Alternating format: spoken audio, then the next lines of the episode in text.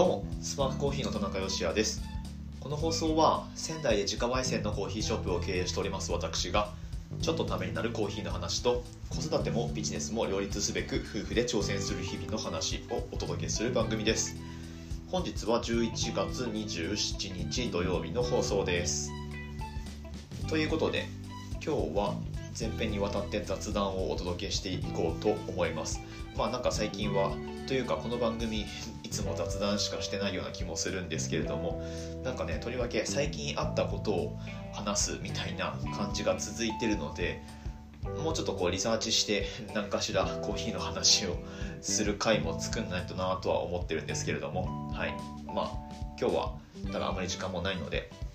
今日あったことみたいなお話になるんですが明日の日曜日ですね仙台では全日本実業団女子駅伝なのかな？クイーンズ駅伝って呼ばれるねあの実業団の全日本大会ですよ。これが行われるわけなんですがなので仙台市内はちょっと交通規制が敷かれますよという、えー、注意点もあるんですがまあそれが行われますと。で今日来たお客様の中でそれに走る人がいらっしゃったんですね。ありがたいですね。そうそう。あのまあ明らかにこれなんか関係者っていうかこう走る人でしょっていう お客さんがいらっしゃって。でなんかそのお客さんの素性に関することって僕はあまりこうこっちから聞かないようにしてますよみたいなお話最近なんかしたと思うんですけれども。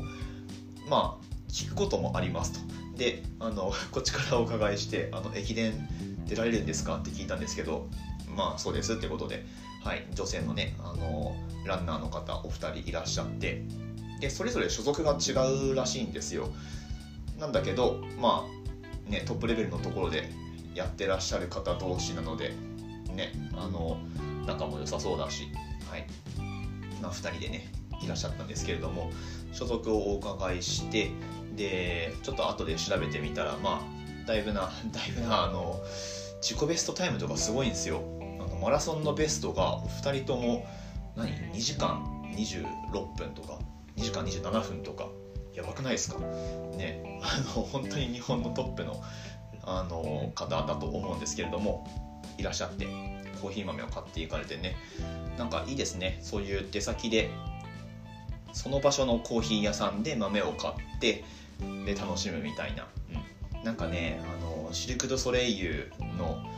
パフォーマーが来てた頃を思い出しますけれども。まあ、彼らは大概はそのお店で飲んでったりテイクアウト。で主にカフェラテをねあの飲んでいくっていう、まあ、そういうカルチャーがあると思うんですけれども、まあ、中には豆を買って自分で入れてるみたいなつわものもいて1人2人くらいいたのかな、豆買っていく人もいましたけれども、まあ、そんな感じで使ってもらえるっていうのはありがたいですね。はい。まあこれこそやっぱりなんだろうな。路面でお店やってる強みでもあるのかな。どうなんだろう。見つけやすいっていうのはあると思いますね。うち仙台駅の、まあ、そんなに近くもないんですけれども仙台駅近辺にあるホテルから近いんですよねうちのお店って。なのでこれからまたそのなんだろう。コロナの状況とかっていうのがまた落ち着いてきてでなんかその旅行の何でしたっけ GoTo トラベルみたいなそういうのもまた再スタートすると思うのでまあそういった時にね使ってくれるお客さんが増えるといいななんて思ってますけれどもまあ結構ねコロナ前はそういう使われ方をしたんですよね。ホテルから歩いてきましたみたいな、うん、お客さん結構いらっしゃって、まあ、今回ももしかするとそのパターンなのかな？選手団の方々が泊まってるホテルが近くにあるのか？ちょっと分かんないんですけれども。明日クイーンズ駅伝ですねあの競技が行われるということで。まあうちテレビないしでその実際見に行けるかどうかも分かんないんですけれども。お店の前はコースではないんですがちょっと行ったところがコースになってるので、まあ、もしかするとお二方、まあ、その区間を走るかどうか分かんないですけどね走ってると思うのではいまあ少なくとも心の中では応援したいなと思ってるんですけれどもまあそんなうんとなんだろうな大会前夜みたいな状況ですよね彼女たちにとっては。で、まあ、私たちも大会に出たりしてるのでバリスタチャンピオンシップですね。まあ、大会の前の数日の使い方ってすごい重要なんですよね。はい、でなんかそんなことを思ったので今日はそんな振り返りをしてみようと思うんですけれどもまあサクッとね行ってみようと思うんですがまずやっぱその大会の行行われる場所にどうやっていくかっていうところから問題になるんですが僕らの場合だと、まあ、バリスタチャンピオンシップその競技の概要についてはこの番組で何度も話してるのでちょっとはしょりますけれどもいろいろ持参するものが多いんですよ。まあ、もちろんエスプレッソマシン本体は会場にあるんですけれども逆に言うとそれしかないので、まあ、カップから何からもちろん使う豆もそうだしで、まあ、ミルクもそうだし一番大きいのはグラインダーなんですよはいまあマシンが違っても別に、うん、そのエスプレッソマシンがやってくれることなんて豆に吸気圧のお湯をかけるっていうまただそれだけなので 実際その、ね、あんまりそこにスペックの差ってないんですけれどもグラインダーは大きく違うんですよ。で同じ型番のものであってもやっぱり普段使っているその引き目の調整具合と同じメモリにしてもやっぱり違うんですよね。なので、まあ、大会運営側から提供されるグラインダーっていうのもあるんですけれども大抵の場合は特に国内予選であればもうほぼほぼ100%自分たちが使ってるやつを持ち込むっていうことを皆さんやってらっしゃるんですがまあそんなわけでグラインダーをどうにか会場まで輸送する必要があるんですね。でうちで使ってるその、まあ、大会の時にエスプレッソで使う EK43 っていうグラインダーはでかいし重いんですよ。そう20キロ以上あるのでまああの発送しちゃうっていうのももちろん一つ手としてはあるんですけど、まあ、それやってもいいんですがそれだとその現地で受け取ってで開封してでさらに競技終わった後また梱包し直してみたいな手間が生まれるのでなるべく現地では競技に集中したいんですよね。競技ななんだろう、まあ、それも準備のうちといえばそうなんですけどなるべくその手数を減らしたいっていうか。なのでパッと持ってってパッと設置して使えれば一番いいわけですね。というわけで、まあ、東京までいつも車で行ってるんですよ。車にグラインダーを積み込んでロングドライブするわけなんですがまあどっちがいいのかな？ちょっと次回は、うん、発送するっていう手もありなのかなとは思いますね。新幹線で行っちゃって、まあ、その分コストはかかりますけれども、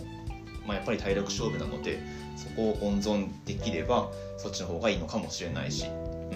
まあ、今までやってきたことっていうのが正解だったわけではないしむしろそうではなかったことの方が多いかもしれないんですけれども。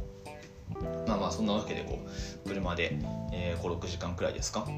東京の葛西のベルエポック専門学校っていうねあの成果系の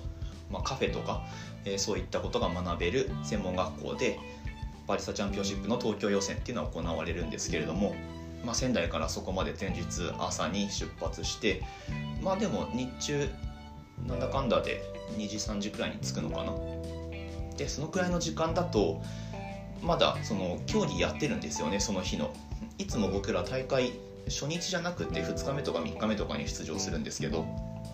なので、えー、移動日には、まあ、その現場では競技がすでに行われているというような状況なんですね。なので、まあ、ちょっと会場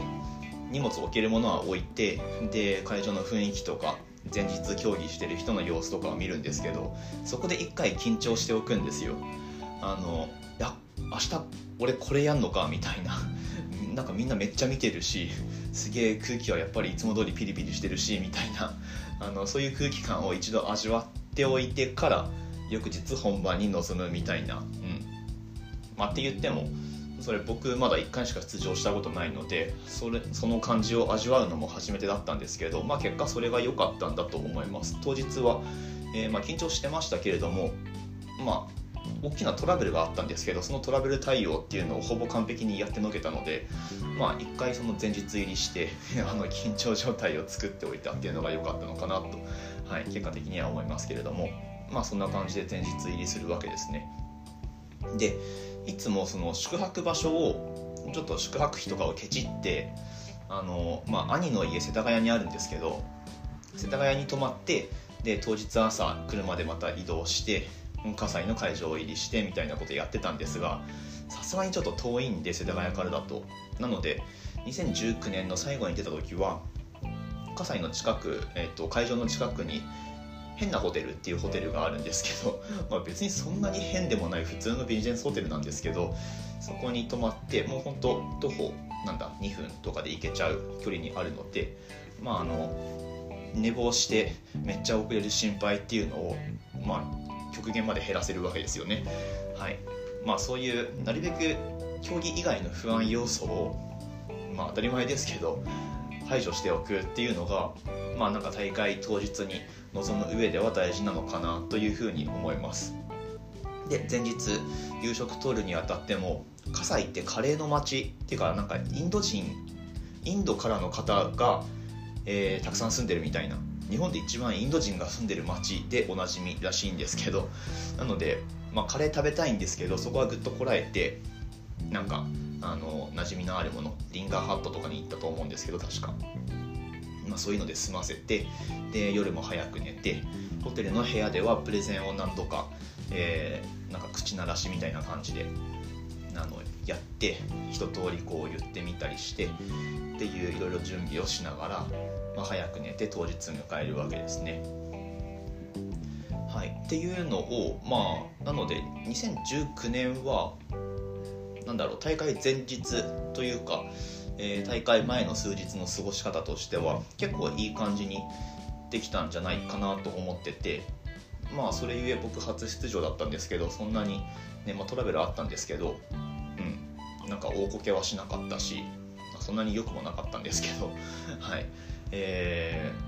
ー、まあそんな感じで過ごしましたね。でもちろんその東京に行く前まだお店にいる時点ではお客さんに協力してもらってプレゼンテーションの練習をですね見てもらうっていう、うん。まあ、そういうのを何回かやりました。最後にやった時は、まあ、もちろん大会で使う豆を使って、えー、プレゼンももう本気モードでやるし衣装っていうかその実際着るものもその時着る当日着るシャツとかをちゃんとアイロンかけて、えー、それを着て動いてみてっていうのをやったりとか、うん、あでそこでそこでめっちゃミスったんですよね。言うべきことを言わなかったりしてで実際それ本番もやらかすんですけどはい。まああのそういう事前準備をしっかりやった上で臨んだっていう感じですね。はい。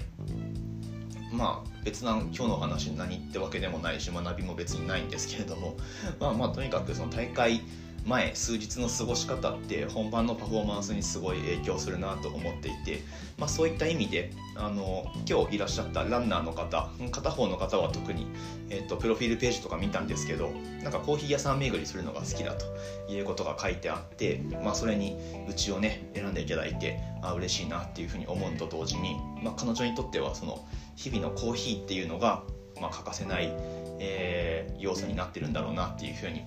思いましたね。でなんかそれにちょっと一助になれたのであればとても嬉しいなというふうに思っております。ということで明日はクイーンズ駅伝本番ということになりますのでえっとね多分テレビ中継されると思うんですよね。でまあそれ僕らは見ることはできないんですけれども第一生命さんと、えー、なんだっけ九電工さんの、えー、お二人が今日いらっしゃってくださったので、まあ、その2チーム一番こう優勝候補は多分日本郵政だと思うんですけれども、えー、第一生命さんと九電工さんこちらも、えー、注目していきたいなというふうに思っております。はい本日も最後までお聴きくださいましてありがとうございました。なんか本当に、えー、Vlog っていうかこれなんなんていうんですかねボイスブログみたいな感じになってますけれども、えー、放送にお付き合いいただきましてありがとうございます。番組の感想とかはスタンド FM からであればコメントができます。いただいたコメントには僕が声でお返事していきますので最近またあんまりコメントがつかないのとあとは質問もできます。レター機能っていうのを使って、まあ、コーヒーに関する質問とかえ、お店を経営している上でのなんか質問とか何でも結構ですので子育てについてとかね何でも結構ですんでぜひお寄せください。番組で取り上げていきたいなと思っております。スパークコーヒーのオンラインストアですね。楽天市場に出店しておりましていつもこの放送の詳細欄のところにリンクが貼ってありますのでぜひぜひそちら踏んでいただいて商品ページぜひご覧になってみてください。コーヒーバッグとかあとコーヒーシロップとか、うん、お家でコーヒー器具がなくっても楽しめるコーヒーっていうのをいろいろご用意してますのでコーヒーシロップねおすすめですね。はい。まあ、特にこの時期あったかいカフェオレがすぐに飲みたいっていう時にミルクに加えてレンジアップすればすぐできちゃうので、はい、リモートワークのちょっとした小休止にすぐできるということでおすすめでございますのでぜひチェックをしてみてください。ということで明日の放送でまたお会いしましょう。美味しいコーヒーで一日が輝く。Good Coffee. Sparks Your Day. スパークコーヒーの田中でした。